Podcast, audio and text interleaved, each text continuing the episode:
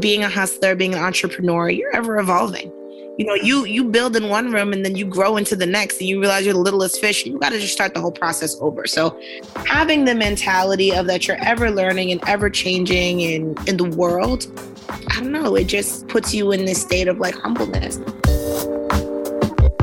You're listening to Side Hustle Pro, the podcast that teaches you to build and grow your side hustle from passion project to profitable business.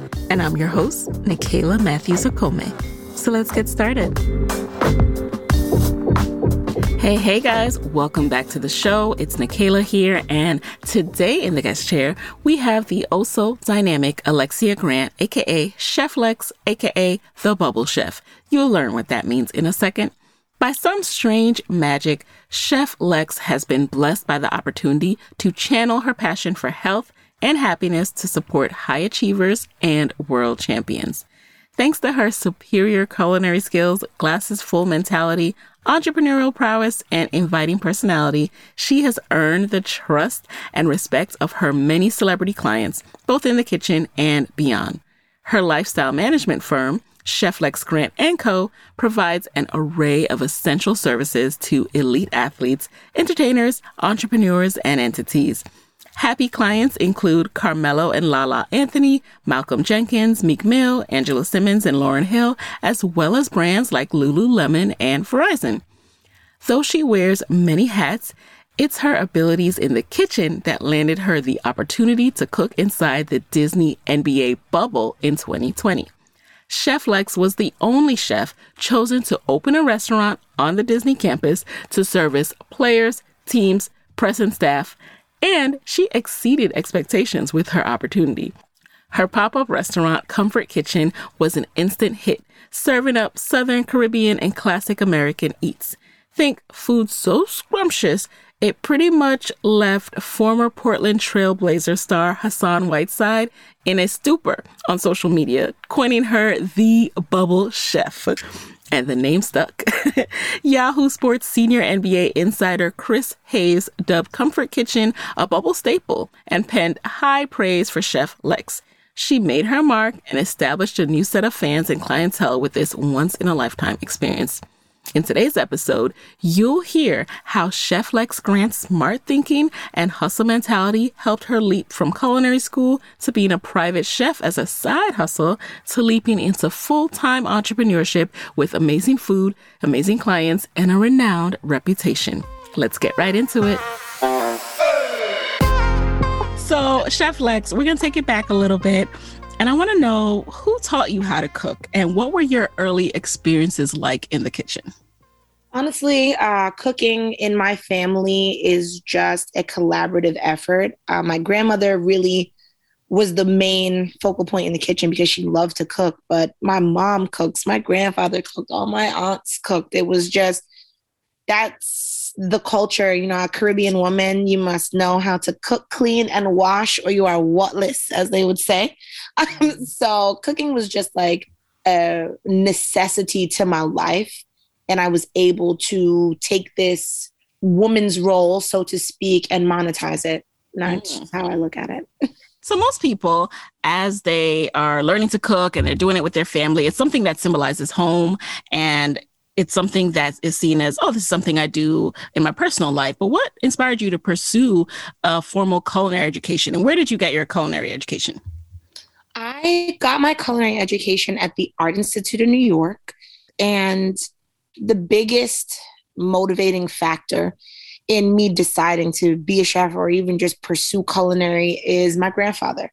Um, my grandfather was my father for all intents and purposes. My dad lived in London. He wasn't always around. And then my dad also has many other children. So, me being all the way across the world, my grandfather really stepped up on the father role for me so much I even called him dad. Like I was just his youngest child. Wow. and um, he grew me up in a garden. Uh, we had a really nice house in Piscataway, always had a garden in the back, always had fresh food. He, you know, made sure that I had a good breakfast every morning. Food was really important to him. And, you know, when you're growing up, you don't ever think about that. You just like take what you're given. And he was dying actively um, during my high school career. And in his last year, uh, after I had graduated high school, you know, he was not the happiest that I didn't apply to college because I really didn't know what I wanted to do. And I knew that college was expensive. So I didn't want to just apply without a plan. And he was passing, he knew it, he could feel it. So around like September of um, 2005, while he was still coherent enough, he sat me down and was like, Look, I don't really care what you do with your life um, professionally, what your choices are. But we did not come all the way from Jamaica to go to England to have your mother, to have your mother come here and let you be the first one born here for you to throw your life in the toilet. You need to do something. I don't care what it is, but just go and do something. And whatever you do, do it with all your heart. And I was like, damn. well then, 18 years old. That is he told you. So I was like, what am I good at?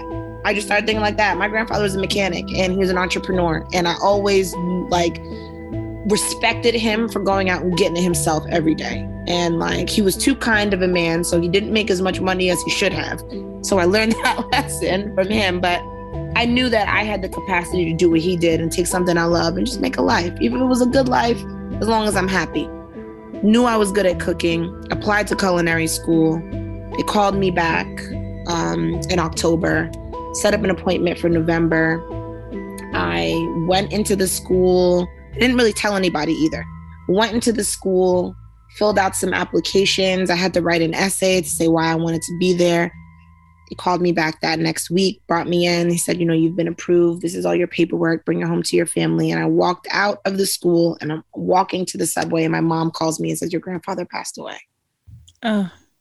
And I was just like, What? So the day I get accepted to school, oh, you good now? Like, wow. this is what so this is what you wanted. Mm-hmm. And um, I knew, even though you know, at that age, you don't take anything seriously, but I knew I had to do something with this. It took me a while to get into it, really understand what being a chef was all about. I mean, worked every aspect of culinary. So being a chef didn't come to me a little bit later, but he was my constant motivation to not let it go. So after graduating, where did your culinary journey take you? After graduating, um, well, I didn't graduate. I dropped out. Oh. I dropped out. That school was okay. Tell us about that. tell us about that decision. Why? What? What, what went into that decision?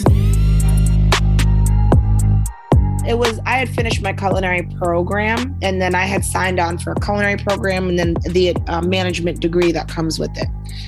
So I am supposed to go out into the world after I'm done with, you know, my C200 class and go work in a restaurant and see what it's really like. And I realized I'd be one working for free for hours.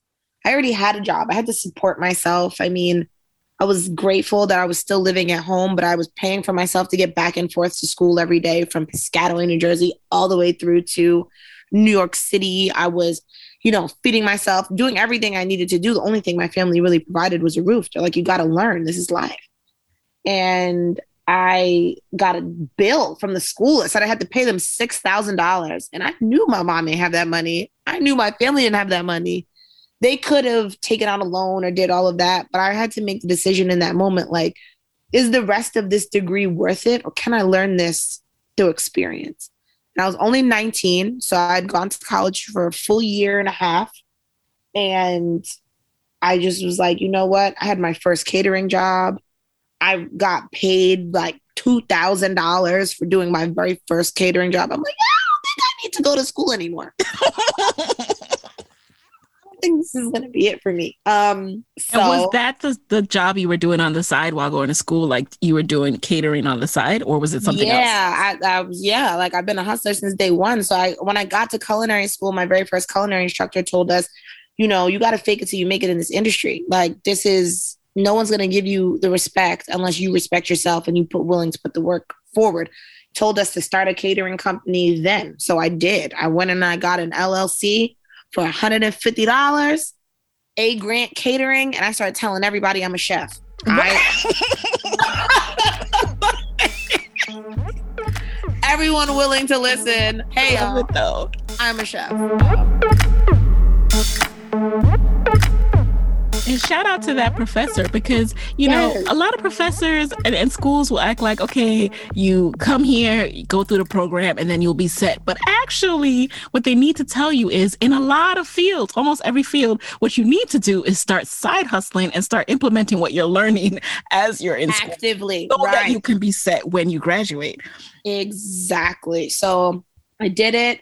And my uncle's best friend hired me to do a luncheon, a ladies' luncheon asked me what my prices were. I'm like, look, I'm so sorry. I do not know yet. I'll have to get back to you on that. Like, be and, right back. Yeah. Yeah. And, you know, I sat down with my mom. I'm like, mom, I don't know what I'm doing. She was like, don't worry. We're going to figure it out. We're going to Google it. We're just going to figure it out. We put together a menu. I definitely had no idea what I was doing. I it was a party of 20. I cooked for like 100 people. Wow. just my margins were off. But at the end of the event, the lady had so many pans of food left over. She sat me down and she was like, Girl, this food is delicious. I'm going to have a whole nother event tomorrow. And you know what? I appreciate everything you've done. I don't know if you made any money based on how much food you cooked for me. so I'm going to give you some extra. And she wow. did. She cut me a check for an event for one day and an event for another day. What and that was in June.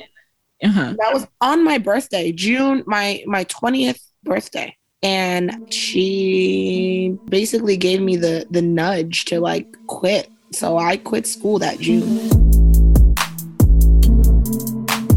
So you know a couple things stand out to me from your story. Well first of all it's this idea of this hustle mentality. I find it interesting that you're like you know i i'm a hustler. And talk to me about that. What does that mean to you? And where did this mentality come from? Um so I grew up very sheltered, uh, Caribbean family. Like they just, you know, weren't allowed to go outside with your friends past where I could see you. And outside, what's that? yeah, you don't, you don't get to go over to, inside. Yeah, you don't go to your friend's house. You don't do sleepovers. You don't do this, that, and the third. My whole life. So, mm-hmm. hey, like thirteen, I'll say I was 13. I went to my mom and my mom started high school next year. You can't do this to me no more, man. You're not gonna pick on me in school. Like I cannot live like this. You need to buy me some Jordans. you you need to buy me Jordans. You need to buy me Tims. You need to buy me a North Face because these kids at school are not nice. And Piscataway is an affluent town. Like there's and what a did she say? First, you said, "Hell no! Who do you think I am?" she said, "That's cute." I even have this for myself. Why you going to? She was like, "You gonna outgrow this in a year?" No, I'm not buying. I was like di- distraught, distraught, distraught, distraught, depressed. I'm like, I can't go to school. I have to homeschool. I can't do this.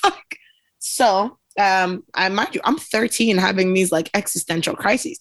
So, my mom worked for a nonprofit that had summer jobs opening up. And she's like, look, I'm not going to buy this for you, but I'll give you the opportunity to earn it if you want it. And I was like, how? Tell me. I don't care what I got to do. I stand on my head. What do I got to do? So my mom got me a job. I was 13 when I applied. I literally, like, on my 14th birthday, the paperwork went through. And I had a job as a teacher's assistant at a daycare center. So every summer from my eighth grade going into high school all the way through to my till I was 16 when I got a real job. I worked at this daycare center and watched kids uh, all summer from they, you know, you're young, so they can only let me work but so many hours. I think I worked like five hours a day. They paid me seven dollars an hour all summer long. And don't you know, I stepped into high school at 14 with the all white Tims, with the blue trim, North Face down, crispy.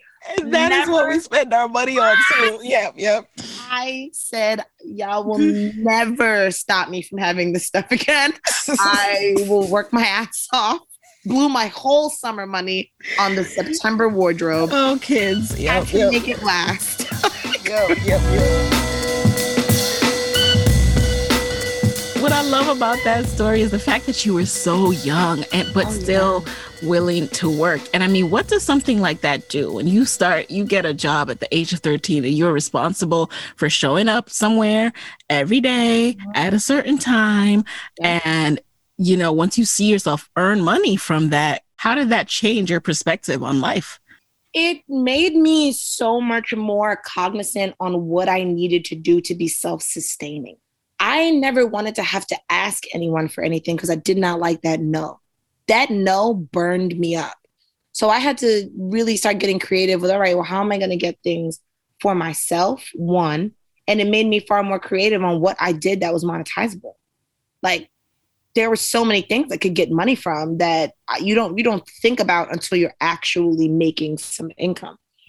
Um, also, you know, at a very young age, being at work, I was like groomed and molded in how to move around people and around children. And like, you know, you're working with kids, you got to schmooze the parents and you got to, you know, talk to them a certain way. You got to give this one special attention because their dad is such and such, and you got to this, and you got to that. And I was so young that uh, it was just this is just what I'm learning like school, you know, just feeding me information. But I was literally learning about life while growing up.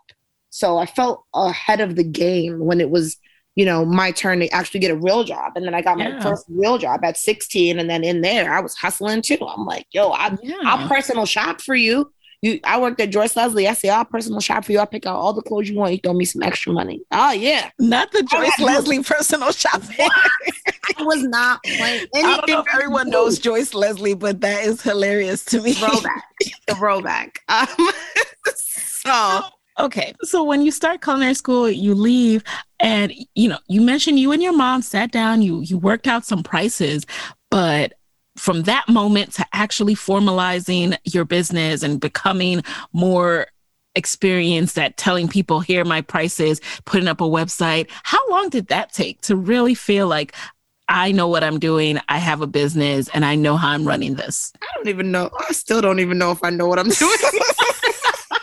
Well you clearly know what you're doing bubble chef so, you're right you're you right. know, you know more than most at thank this you, stage. thank you. yeah but i will say um being a hustler, being an entrepreneur, you're ever evolving. Mm-hmm. You know, you you build in one room and then you grow into the next and you realize you're the littlest fish. You got to just start the whole process over. So mm-hmm. having the mentality of that you're ever learning and ever changing in in the world, I don't know, it just puts you in this state of like humbleness. So I will not say that, oh, I know what I'm doing, but I felt confident, truly, truly confident in the fact that I can provide for myself without a job mm-hmm. 28 so 10 years not eight years it took me to just keep at it never stop. Like i can't even tell you the amount of times like i met with a branding person that lied to me about what branding is and took my money and person that said they're going to do my website and they you know ch- trash me. Like there was a lot of of learning and growing that has to go into it. And like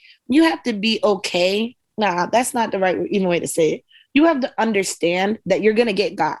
You're going to get got. And in those moments where you get got, where somebody takes advantage of you, you learn from that lesson and you keep going. A lot of people are like, oh, well, this happened to me. And they're scorned. They're burnt by what they went through so that they don't keep pushing. I am where I am because I never quit on myself. Just because you did a bad thing, that doesn't mean that I am going to give up on what I'm working. You're just not the person I'm going to work with. Mm. That mentality has, I feel, made me persevere over others.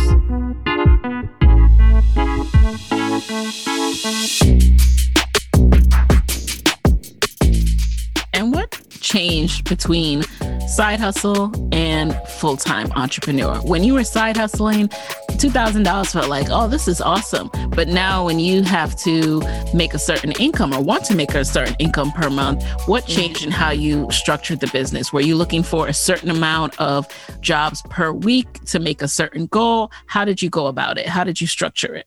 Um, well, I moved from working in restaurants to working in the private sector where I was selling my services, contracting my services to people for a set amount of time. So let's say you needed my service, you know, a couple days a week. I'd be like, all right, well, if you need me a couple days a week, this is what it looks like for the whole month. Can we just agree that you want me for a whole month after my first week? In addition, I found other ways of income all through food. So I would give cooking classes to people in their homes. That was a way for me to make money on a scheduled basis. I would meal prep. To be real, meal prep was how I paid my bills. That makes I, sense because right yeah. now I am I would pay someone for some meal prep, okay? Yes. Meal prep is how I made sure the bills were yes. paid. Everything else was extra. Mm. So I was able to get the beginning of the month. I had a couple trainers that I worked with. I started to get really fit. I started to pay more attention to my body. And like, I realized that was honestly, when you're a hustler, everything is monetizable. You're able to lose five pounds faster than the next person that's monetizable. so so serious. I'm just like that's what but it is. How did you find clientele? Like, would you go to your gym and say, "Hey guys," like talk loudly, like I just lost five pounds with my meals last um, week? Like, no, uh, like social media was a great platform, but also like I would pimp myself. I would just start looking at people and be like, "Hey, have you ever considered?" I would go to people. I was also working jobs now. All these years, I'm saying it took me to be an entrepreneur. I was steady at work, so I would I worked at this um, corporate cafeteria, and in there was like 6 a.m. or no, 6 30 a.m. to 2 p.m. And they would come in for breakfast and lunch, and it was all these investment banking people. And I would work the grill, I'd work every station that they had, and I would talk to them. I would be like, oh, hey, oh, you know what? Let me make this healthy breakfast for you right now here. And then maybe, you know, you can hire me to do some dinners for you at home, or you could do this, or you could do that. So like smart. Everywhere I went, I sold myself. It mm-hmm. was, it was, I felt desperate. Like I didn't want to be struggling. Mm-hmm. I didn't want to wake up at 6:30 anymore. I didn't want to after I was up at 6:30 and then I went to work all day in Hoboken. Then I hopped on the train to work my other job in New York City. Then I have to take the train back home at 11 o'clock at night all the way back to Plainfield, where I'd walk a mile home to then walk a mile to the train station a few hours later at 4 a.m. to do the, all that shit again. No, I didn't want to do it. So it was like that's you had to figure a way out. You had to, had to figure it out. And just, you know, full disclosure on the story and shout out to all the people that's listening that knows me that was here for this.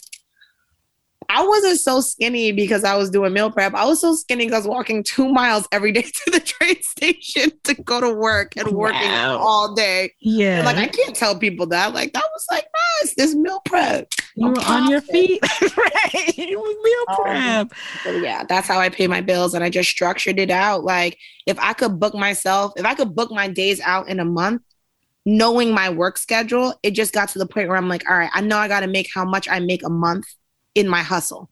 Mm-hmm. What do I got to do? And how much time do I have to really give to my hustle to make that happen?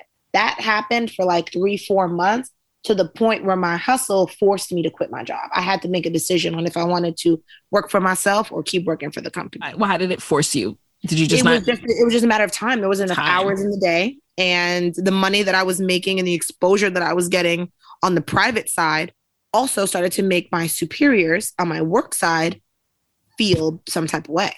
They were like, "Oh, you know, you went from 600 followers to 13,000 followers in six months. How'd you do that? Well, none of your business. Just give me my." I'm triggered. I can relate. yes. So, you know, like, what are you doing over there, uh, Alexia? What's it. going on? Doing my job here. That's mm-hmm. all you mm-hmm. need to know. exactly. Um, and yeah. I mean, yeah, you also have the gift of gab. So I'm sure that helped as well because not everyone who's doing something on the side is confident enough to drop that information, you know, in their main gig or just let people yeah. know about it. Did you ever feel weird about that? Um, sometimes people ask me, like, how do I do this? You know, what if my coworkers see? What, what was your mentality as it relates to that? Um, I've always been very brazen.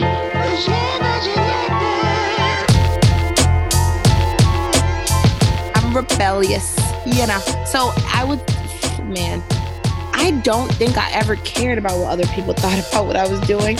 I, I got fired from every job that I've been at, and I was just like, damn, when did unemployment kick in so I can go get back to my hustle? so it was like, I never had that fear of losing my job in order for me to be fearful of what someone may say about it. Mm. And I learned early, like, the thing about hustling, I was like talking to you about this earlier. The thing about hustling is there's a code that you got to follow. Like there's like this G code, like it's almost like street code. You you have to move in a certain way. Um, I was very young when I read the 48 Laws of Power.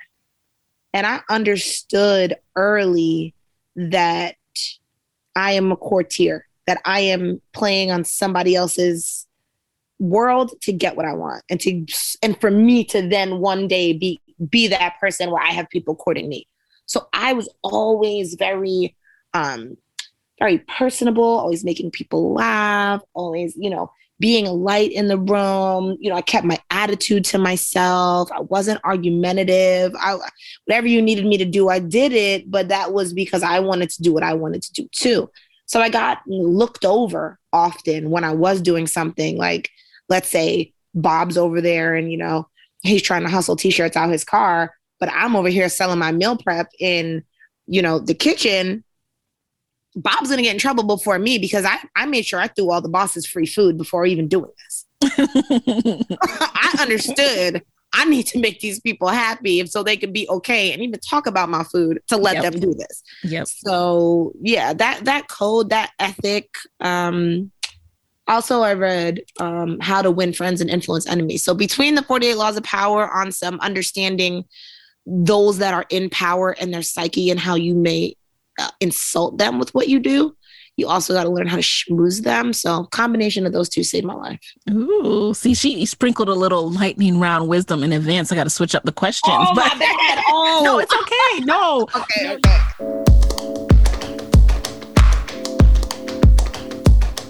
So now I need to know what stage you began working with celebrity clients and how did that process come about? Because it's not like, you know, you're just working with one. You are like, I, I see you on your Instagram with Oprah doing a surprise for a school. You're with um, Carmelo Anthony. You're in the NBA bubble. How did this all begin?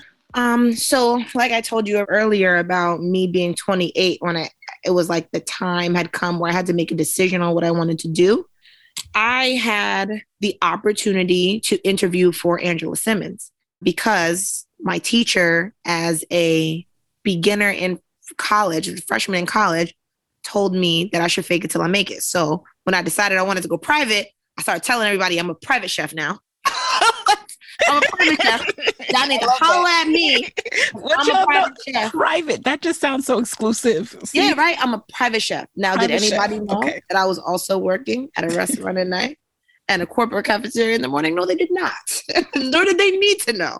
So I had all of this fa- fabulous restaurant experience no idea how to actually do it in someone's home without making a complete mess.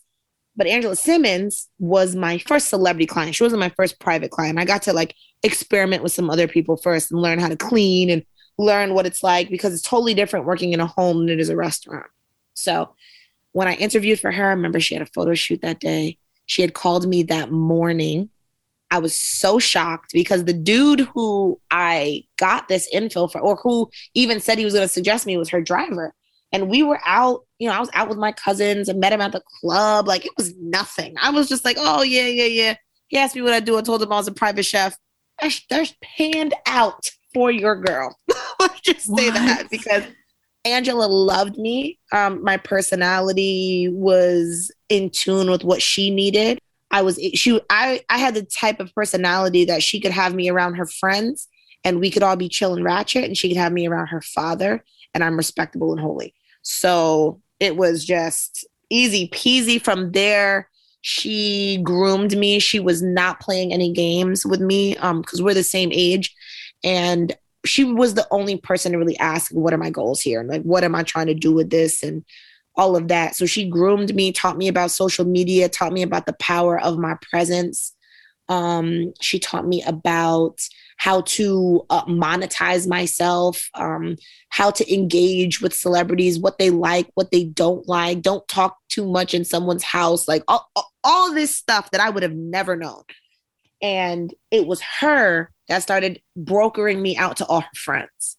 She was like, Yo, I got this chef, I got this chef. She posted me on her Instagram all the time. And for that, in exchange, she also taught me about business. She's like, I'll do this for you, but you're not going to charge me your full rate. You could charge them your full rate, but you're going to give me a discount because what I'm going to do for you is going to change your life.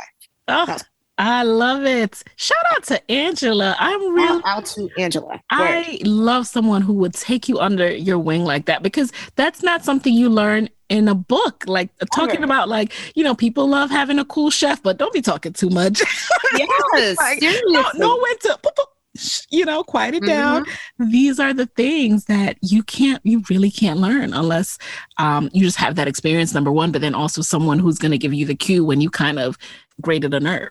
And I, I am so grateful. A lot of people don't even have this opportunity, but I'm so grateful that throughout all this time and the learning, like Angela and I are still so cool. I sent her my um, this interview I did where I mentioned her today. She's like, "Oh my god, I love you." Posted it. She's so proud because she knows she remembers that girl that showed up to her house with my crazy looking ponytail and my dirty puff jacket. Like, yeah, I'm a private chef. She's like, yes. okay, sis. like, we yes. gonna, we gonna tidy you on up. And right. she did, and I'm forever grateful to her. Hey guys, it's Nicaila here with a quick word from our sponsors. If you own a small business, this could also be the year you switch to a better payroll. Gusto wasn't just built for small businesses, it was built for the people behind them. Their online payroll is so easy to use. Gusto can automatically calculate paychecks and file all your payroll taxes, which means you have more time to run your business. Plus, Gusto does way more than payroll. Gusto helps with time tracking, health insurance, 401ks, onboarding, commuter benefits, offer letters, access to HR experts. You get the idea. It's super easy to set up and get started. And if you're moving from another provider, they can transfer all of your data for you. It's no surprise that 94% of customers are likely to recommend Gusto. Here's the best part. Because you are a Side Hustle Pro listener, you get three months totally free. All you have to do is go to gusto.com slash SHP. Again, that's gusto.com slash SHP. I'm telling you, you're going to love Gusto. Get started today. Many thanks to Skillshare for sponsoring this episode. No matter what 2021 brings, you can spend it creating something meaningful with Skillshare's online classes because time is what we make of it. Skillshare is an online learning community that offers membership with meaning. With so much to explore, real projects to create, and the support of fellow creatives, Skillshare empowers you to accomplish real growth you can explore classes on marketing, freelance and entrepreneurship, graphic design, and so much more. I just checked out this really cool class called Creativity Unleashed discover, hone, and share your voice online. It was right on time and what I needed because it guides you through how to determine your individual value as a creator, how to overcome those insecurities that hold us back from creating content, and how to establish your core theme and more. It was all so important as I grow as a content creator. With Skillshare, you can find inspiration as well and learn how to express your creativity. Explore your creativity at Skillshare.com slash hustle and get a free trial of premium membership. Again, Side Hustle Pro listeners, head over to Skillshare.com slash hustle to get a free trial of premium membership. How did you, as you start you said she started brokering you out or you know just telling more people about her awesome chef how did you then manage your workload well, that's when I had to quit all of the jobs. That's when it was like, you know what? I got a choice to make. I'm either going to collect this check from you or I'm going to make my own money. And as long as I was able to get Angela what she needed when she needed, whenever she was traveling, she'd have her dad hire me, she'd have friends hire me, she'd have she'd ask me to go with her places. Like it it just got to the point where people would eat and not just celebrities, like regular people, just regular people that just happen to be able to afford a private chef. So They started really right. Wanting my services. That's when, you know, meal prep became very important and like the different dimensions of meal prep because I can drop off food to your house already cooked. You heat it up in the microwave. I could drop off food to your house uncooked, that's seasoned up that you put in the oven. I could drop off food that's partially cooked. There are just all these ways that I had to figure out to one, make my clients happy because the end of the day, I am providing a service. And I learned in the restaurant industry, the client is never wrong. So whatever it is that you want, I'm going to find a way to give it to you as long as we have communication. Being that I'm so cool, everybody felt very comfortable sharing what their real needs are without feeling intimidated or insecure, like, mm-hmm. yo, I really got to drop this weight, but I can't stop eating cookies. Now I find other monetizable things. Well, you know what? I can't come and cook for you all the time, but I can come into your house, I can clean out all your cupboards, stock you up with healthy fruits, vegetables, make sure they're all cut up and prepped for you, and have all your dinner prepped. Or all you got to do is put it in the oven when you get home, and I'm gonna see you in a couple days. Money, money, money, money. love it. Love it. One step ahead. Yes. One step ahead. And did you do anything else beyond Instagram at this point to market yourself? Were you able to finally put up your website? What what was the main way you were marketing yourself as a private chef? I was marketing myself on Instagram. There was this app that was going around at the time called Thumbtack, um, where you can like book chefs and serve. Oh, I've heard about Thumbtack. Yeah. Yes. Um, there was another app I can't remember that I put myself on. I put myself on Craigslist. I put myself on anything and everything willing, but no, I did not have a website where you could book me through. Uh, it was mostly Instagram because that's where a lot of the followers came from. And I did not like putting my menus out because I did that once and people started stealing my menus. Mm. So I'm like, you know what? For every person that comes and wants a service from me, we are going to create a menu together based on your specific needs. And that also kind of made it better because now it becomes more of an intimate experience. I could charge a little bit more for customized menus than just putting something up and being like, oh, we'll pick from this. Mm. So money, as you would say. Money.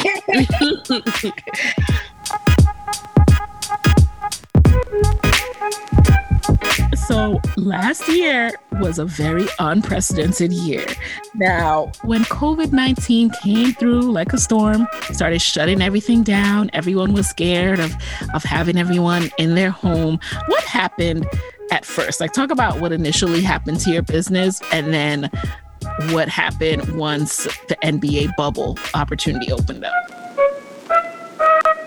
So, COVID 19, I was in Portland with my client and we were at an event the weekend before. That's when everybody had to like really go out with masks. It was right before they shut basketball down. I was like, something feels weird. Like it was a vibe in the air, like this yes. is not normal.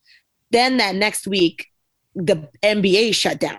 I feel like COVID hit to all the rest of the world, but didn't really hit hit until they shut the NBA down. Yes. That's when it was like yes. everything that is was a huge done that day. That was exactly. Like, so COVID nineteen hit February, but we didn't really feel it until March, and that's when I'm like, oh shit, this is doomsday preparation.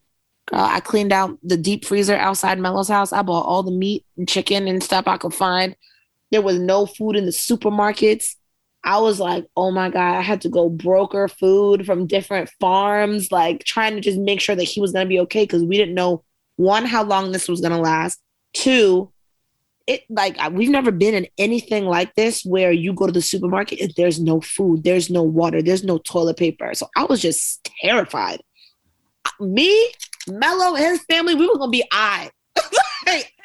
we gotta be in this house for six months. We gonna have food every day. So that was my first initial thought. And was then, that your only client at the time? I mean, we're the only one I was concerned about. it's me and him in Portland. Like I'm trying to coach my family on the phone, but he was mm. my only client in Portland. Now, okay, I did have chefs with other people, but it's their job to do this. So we would have conference calls like, what does this person need? Do I need to send you toilet paper? God, we were shipping toilet paper all over the country. Like wow. it was just insane what was going on. Then this is the first couple days, mind you, after they shut down the NBA. Then I started getting calls from Melo's teammates like, yo, can you help me? I, I don't I don't know what to do. These men that I just got a visual of them like, help. help, help. food. I've been eating ramen noodles for two days. please. So I was one scared because I'm like, yeah. damn, like I cannot put myself at risk because I cannot let. Me and I don't think I don't think we ever mentioned. I mean, of course, I'm gonna read your intro, but she's yeah. referring to Carmelo Anthony, the basketball NBA player. oh yes, yes. Oh, right, right. okay, so okay, let's let's resume. Yeah. Yes. So I'm like, you know, I know he was gonna be all right, and I also didn't want to put myself at risk. So I'm like, you know what? I'll help y'all if y'all got the money. So what I did, God, God God knows my heart. So that's all I'm gonna say. But everything is monetizable. So, so I'm gonna help you. It's gonna cost y'all five hundred dollars a day. Y'all gotta pay me cash. We ain't doing this card business, none of that. If y'all want my services, y'all gotta pay me five hundred dollars a day, cash. I'll drop off lunch and dinner and supplies for you on a however, whenever you need me. If you call me that morning or that night before, I got y'all on dinner the next day. I'm gonna drop it off at your door. You're gonna leave the money outside. We just gonna do it like that. Don't you know, girl? I came up. I'll just say that. I, can't, I don't think it's right to say how much yet, but mm-hmm. I came up in that moment. I started putting all my other chefs on. I was stressed as hell because I now I'm back to there's not enough hours in the day. I got to make sure I'm cooking for Mel and making sure that he's good, but I also got to make sure that these other guys are good because they're all a team at the end of the day. Like mm-hmm. uh, we we're team players here. Melo's not going to be so selfish to be like, no, she can't help you. If you can help and you figure out a plan where you keep me safe and everyone safe, do your thing. So I did that and I was able to service the team. I was able to, you know, just normalize things for them, get them the little stuff they need because they're scared to go to the supermarket, like whatever. We were making it happen. Mm. Um, now I'm a fast forward to the bubble. Yeah. The so bubble. when yeah. when the NBA decided to play inside of a bubble on Walt Disney's campus in Orlando, did you have to apply to be the chef there? How did that process work? Um, so I, you know, I found out about the bubble prior to the world finding out because my client um, was like, you know, we're going to resume. We don't have a date. We don't have anything, but these are the, you know, the different options that they have. So we're going to be gone. So for me, I'm like, oh man, it's my client. That's my money. That means all these guys are going. Like, oh, like whoa, what am I going to do now? So I started to do my research on on everything, like every call that he had about it. I'm like, what they say? Oh, what they about to do?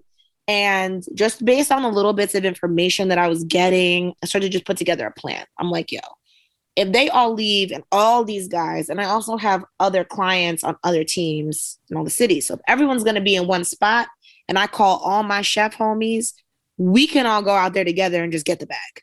Like, whatever. Then I found out that we wouldn't be able to see them. We wouldn't be able to drop food off. We wouldn't be able to do anything that would interact us with the clients. Now a new plan has come into play that's when what I did for the guys on the Trailblazers really was the shining blessing on my life because in order to service them, I had to come up with a delivery plan for what we were doing that kept them safe, that kept me safe. Like it was like literally God was like, here's your plan, sis. Put it on paper, tell everybody. So I did. I started putting together myself in the kitchen with my best friend and assistant laying out the plan on what that would look like. Now, I'm not gonna even try to hold you and say that the plan that me and her put together looked good. It did not look good. it will. It looked at like least you came up with a plan. I had though. one. Yes, yes. I, it looked like two high school kids got together and trying to figure out how to work PowerPoint. It was a mess. So I'm like, you know what? I need a professional. Like the NBA mm-hmm. is not going to respect this. I, mm-hmm. I, I can't submit this, and I I know that this is mediocre and I did it. So let me, you know, what are my resources? Started calling up everybody I know. Um, one of my mentors, Erin Sachs, and a very good friend, she was like, All right, this is easy. This is an easy problem. We're going to get you a um, proposal writer. I said, A what? So the proposal writer, I said, So you trying to tell me that do this for a living that could have been called? she was like, Yes, sweetie, don't worry. We're going to teach you the way. So I called the proposal writer gave mm-hmm. them all of what I did, all my my write up, my everything, my plan, and they put together a prospectus for me. Now the prospectus is like eight, nine pages. It's a summary of who I am, all of my COVID nineteen protocols, my plan for the NBA, and at that time, my plan was to rent a ghost kitchen in Orlando, Florida. I had already contacted the kitchen. I was ready to drop the deposit as soon as they gave me the go ahead. And I wanted to be approved as a vendor just like they did all the outside restaurants that were allowed to service. So I sent the prospectus. Um, CJ McCollum was super instrumental in getting it to the people that needed to approve it. He gave it directly to the president of the NBPA, who gave it to uh, the person that was going to doing all of the um, event coordination. And between those two contacts and me having serviced him during the pandemic. Also, CJ is uh, one of the vice presidents of the NBPA, so it really helped, like, just get it in front of eyes. And they and is that the NBA Players Association? Yes. Okay. They he helped me get it in front of eyes that could you know make something happen, and he told me he and Melo told me as well, like this is really good. Like, like you know, after I paid the proposal writer, of course. And shout you know, out to paying for excellence. Okay. Shout out to paying for excellence. Don't be scared to pay for your excellence. And that proposal was three grand. It was not cheap. Like, but I was grateful that I had that cash from those dudes because that definitely paid for the prospectus Ooh. to happen. Yeah. And I wasn't, even though, yes, it's a pandemic. Yes, I'm scared for my job. I knew that I had to take this gamble. It's like, what was the three grand gonna do for me just sitting in my bank account waiting for something bad to happen? Like I had to take this chance on myself. So I paid it. And it took about a month for them to even respond to me. But when wow. they did, they responded. I was the only one that did anything like that, that submitted anything like that. And they had an opportunity inside of the bubble where the players, I'm sorry, not the players, the teams were given the opportunity to bring chefs with them. So they could bring their team chef to come and cook just for their team. So nine teams opted in and brought a chef they were only had they only had one more space left. Um, I had to wait to see if any of the other chef teams were going to bring a chef. As soon as that like timeline closed out, they gave me a slot. I could bring two people in with me, and we could run our restaurant from their kitchen rather than me renting a ghost kitchen. And that was the start of my comfort kitchen pop up. Love it. Thank you, you know, you you thought ahead. Like you, you the, the fact that you thought ahead to the fact that, okay, they're going to need I mean, who's going to cook for them, you know? And then yeah. started put this plan into play, realized that, okay, what I came up with on my own looks whack. I need somebody to really polish this. And then did that.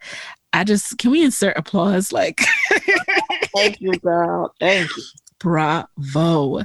And how was that experience? Like, you know, you're a private chef, and this was truly like the the most private yeah, yeah. experience you could ever have. Um, how was that experience? Oh, girl. So I'm not gonna lie, it was the hardest thing I ever done in my life. Mm. It, hmm. it was me.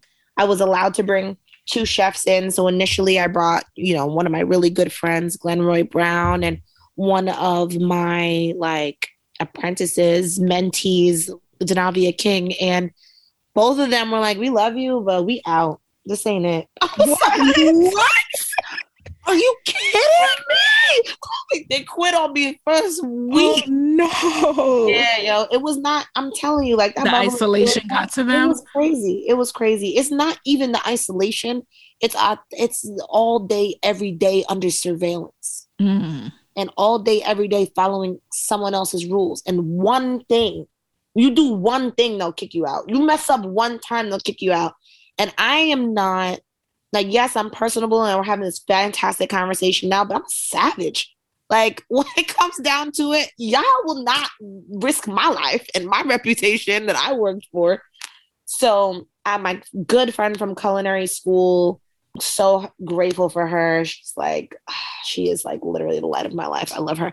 She came and she was like, Lex, this is absolutely insane, but I got your back. And at once, one chef left, then she was able to come in, and then the other chef left, and then it was just her and I in that kitchen servicing all 700 people that could randomly order from us at any time. I mean, Joy made more pancakes and waffles, chicken and waffles, and she cares too. She always tells me all the time, like, I'll never fry a piece of chicken again.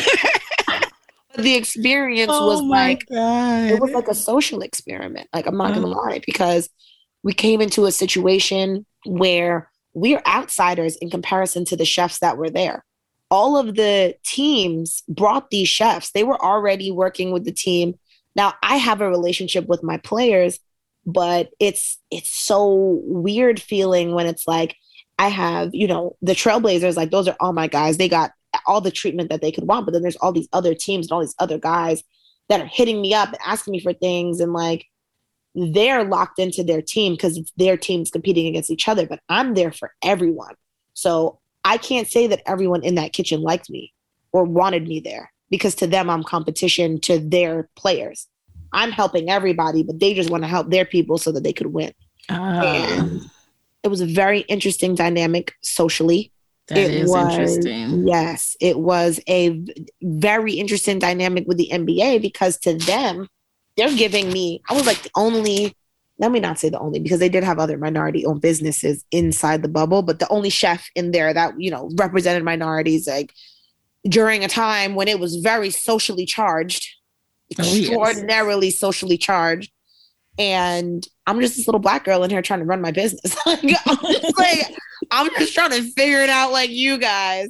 And like working with the NBA, and like I had to, in a second's notice, put my corporate hat on, take it off, put my chef hat on, take it off, put my customer service hat on, take it off. Every job I ever worked, I had to put into play in this bubble situation.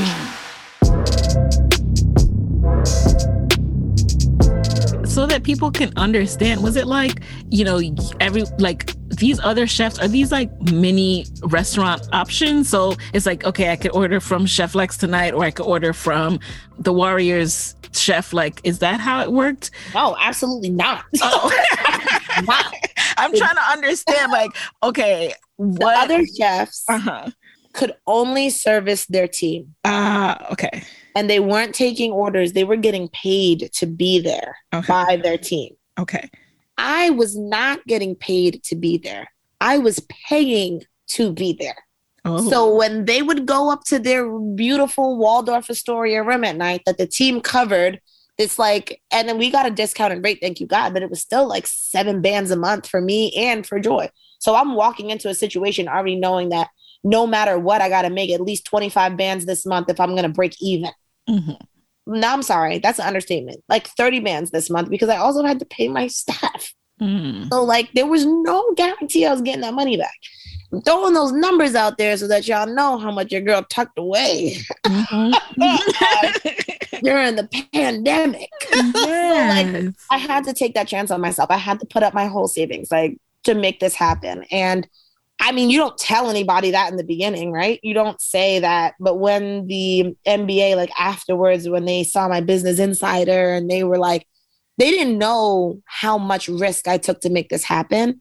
They gave me such an awesome, like, just praise. They were like, look, whatever you want to do, whatever you need to say, like, we got your back. You came in here, you killed it, you delivered. You Mhm. did everything we asked. You followed the rules. You dealt with the hard times. You were always positive. Like, we got you. You want to call yourself the bubble chef? We ain't gonna argue with you. okay. Thank you. Love it. Thank you very much. Yes, yes, yes. so it was great. Yeah. And now, so what happened post bubble? Um, did you go back to working with the, the, the Trailblazers exclusively? Are Hmm. you back to being able to travel to your different clients?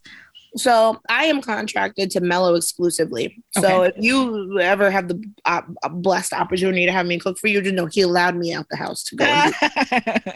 good, good, good. but as a as a hustler i mean this is the most ideal opportunity is to be able to broker people that work for you and make your money off of that as well as have a a stable client that you've set the parameters on your work schedule and what that looks like like i went right back to Melo like i left the bubble early to go back to him because i was tired i was like i just i'm sorry you're Sorry, the best y'all.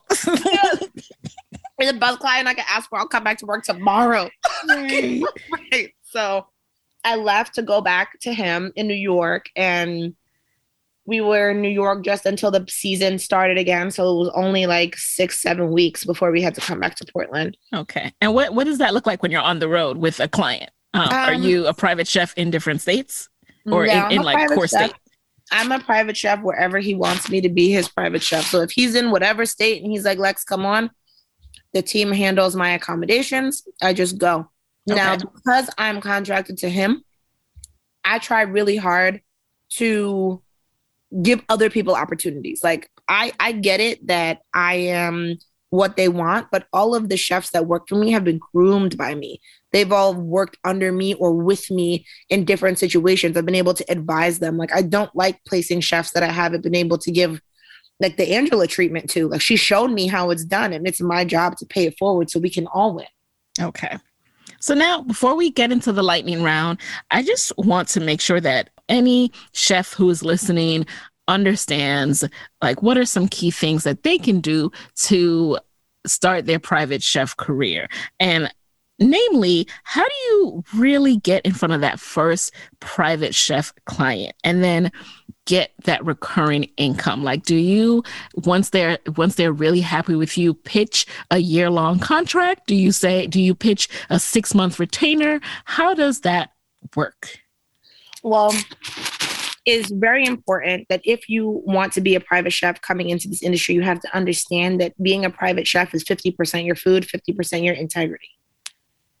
Integrity is every single thing in this industry because people have to trust you to be in their homes with them, with their children, and their intimate things, and hearing their arguments, hearing their everything. So, yes, we love social media and all of that, but the fastest way to lose a client is to think that that momentary picture with them is going to be currency for you.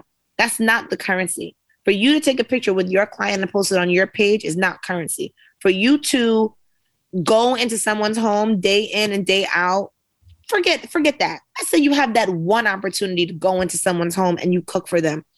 How you move and your integrity in that moment, your attention to detail with their needs, you're there to provide a service you need to service their needs. If they are not in a place to communicate their needs to you, like let's say like Angela's first ish situation with me, I just got phone call, these are my allergies, and she was doing a whole photo shoot. So I had to pay attention to the people in the room. I had to go around to other people and be like, oh, are you eating? Well, do you have any allergies or anything that you like? Being mindful, being thoughtful about wanting to deliver your best each and every time is how you get those recurring clients. They remember that. And then how to monetize yourself is like people, celebrities, especially in this industry, don't got no problem posting you for a meal. That will never help you. That one post to them is nothing the service that you provide and not asking for anything outside of services rendered is how you get recurring contracts. All of this wonderful stuff I got going on on Instagram and all of that, it's not because I went to my client and was like, yo, you work with this, so can you put me onto that or this? Like recently, blessings on blessings, I, I got featured on jordanbrand.com um, and I they did an interview on me. They gave me free drip, all of this, okay? Blessing I've been working with Melon four years. He is a Jordan brand client. I never not once asked that man to you, can you get me a pair of sneakers? Can you this? Can you that? Can you get me an interview? Absolutely not. They came to me on their own outside of what I was doing with him because of the work I put forward for myself. You got to like, you are not your client, one, when you walk into their house. You are you. You are the chef. You're providing the service. Don't ever get too comfortable and think that you and your client is on the same level y'all are not. As long as they're paying you for a service, y'all never on the same level. Angela and I are friends. That's my homie. I kick it with her, talk to her, but when it's business, it's business. And when it's cool, it's cool. And it's never at the same time. That is like major, major, major key to any business. And I think that's it. I think I answered your question. And speaking of Jordan Brand, I'd love to know what's up next. So I know that you you just did like a pop up kitchen, Miss Winnie's kitchen. Yes, you're building yes. a ghost kitchen in Portland. Tell me more. So I am building a ghost kitchen uh, at the Melody Ballroom in Portland, Oregon. Um, due to COVID, you know, ballrooms, banquet halls, all that are taking a major hit as well. The owner has so gracious to make me an offer to run the kitchen, do whatever I need as long as, you know, we're able to meet the monthly bills. And River Pig Saloon in Portland, Oregon is ran, ran by the big, big homie Ramsey, who like, uh, he's like serial entrepreneur, got six or seven restaurants and bars, acquiring more. He's like such a mentor. He wanted to, you know, give me an opportunity. I mean, Portland doesn't have a lot of black people. And this is not a place where like they feature anything Caribbean or anything culture or anything like that. I mean, the food in Portland is absolutely spectacular. And like there's one celebrity chef doing a a pop-up here. They inspired me to just do one here. And my grandmother on my father's side had caught COVID. And I went to London to say goodbye to her. I mean, thank you, God, she's still here. That goodbye was unnecessary. Thank you, Jesus. Oh, but it, it, just yes, amen. But it just made me realize, like you know, my grandma that's here in Jersey, who taught me how to cook, who put all this in me, who fought for me to even be an American citizen, like, yeah, you know, you sent her some money at Christmas, but what have I ever done to really show her, like, yo, you did all of this for me to come and do this? So Miss Winnie's Kitchen is is a homage to her. The black cake I'm selling is the one that she literally made and shipped to me. Um, I I just needed to represent for my people. I, I need this ghost kitchen so I'd be able to give my chefs work because the pandemic has put a lot of people out of work. I'm even some of my clients that weren't, you know, athletes and entertainers took a hard hit and weren't able to continue their chef services. So we're getting back to the basics, providing solid meal prep. Um, I'm getting back into it with fitness. I have three trainers out in Portland that were going to be working with me and working with people in the ballroom, and they can come and pick up their meal prep. Like we have a whole plan to just revamp how people are eating and consuming and making it affordable and giving people jobs. I love it. Oh, I just yes. Um and given what you know now and all the experiences you've been through, if you had the chance to start your company all over again from side hustle to full-time entrepreneur, what would you do differently? Well, I, you know, this question is so hard to ask. And like, I know it's taking time and all of that, but the one thing I would do differently, for real, for real, for real, is be on it with my taxes in the beginning. like, don't play with your taxes. Don't, don't play with the taxes. Funds. Don't commingle your funds. Your girl has had to learn some very difficult lessons in the financial department mm. because of taxes. It's really nothing to play with um just a, some real simple keys like like two or three things that you could do to save yourself financially because uncle sam always wants his one every time you make some money i don't care how broke it is put half of that to the side because you don't know how much of that uncle sam's going to take two get you a business credit card asap asap that should be the first thing like i don't care if give you a $300 credit card build your business credit as well as your personal credit credit is life. Like, get the card if it's three hundred dollars, use it to buy your gas and pay it off every month. Like, it, it's it's so imperative to tracking your money, separating your money. When you need that loan, you have something sustainable to say, I've been running this company, I've been able to pay the bills, help me. And third, pay yourself. Literally pay yourself. Like I I don't care if you use all your money to do this. All you put all up your personal money. You only made back what you put in.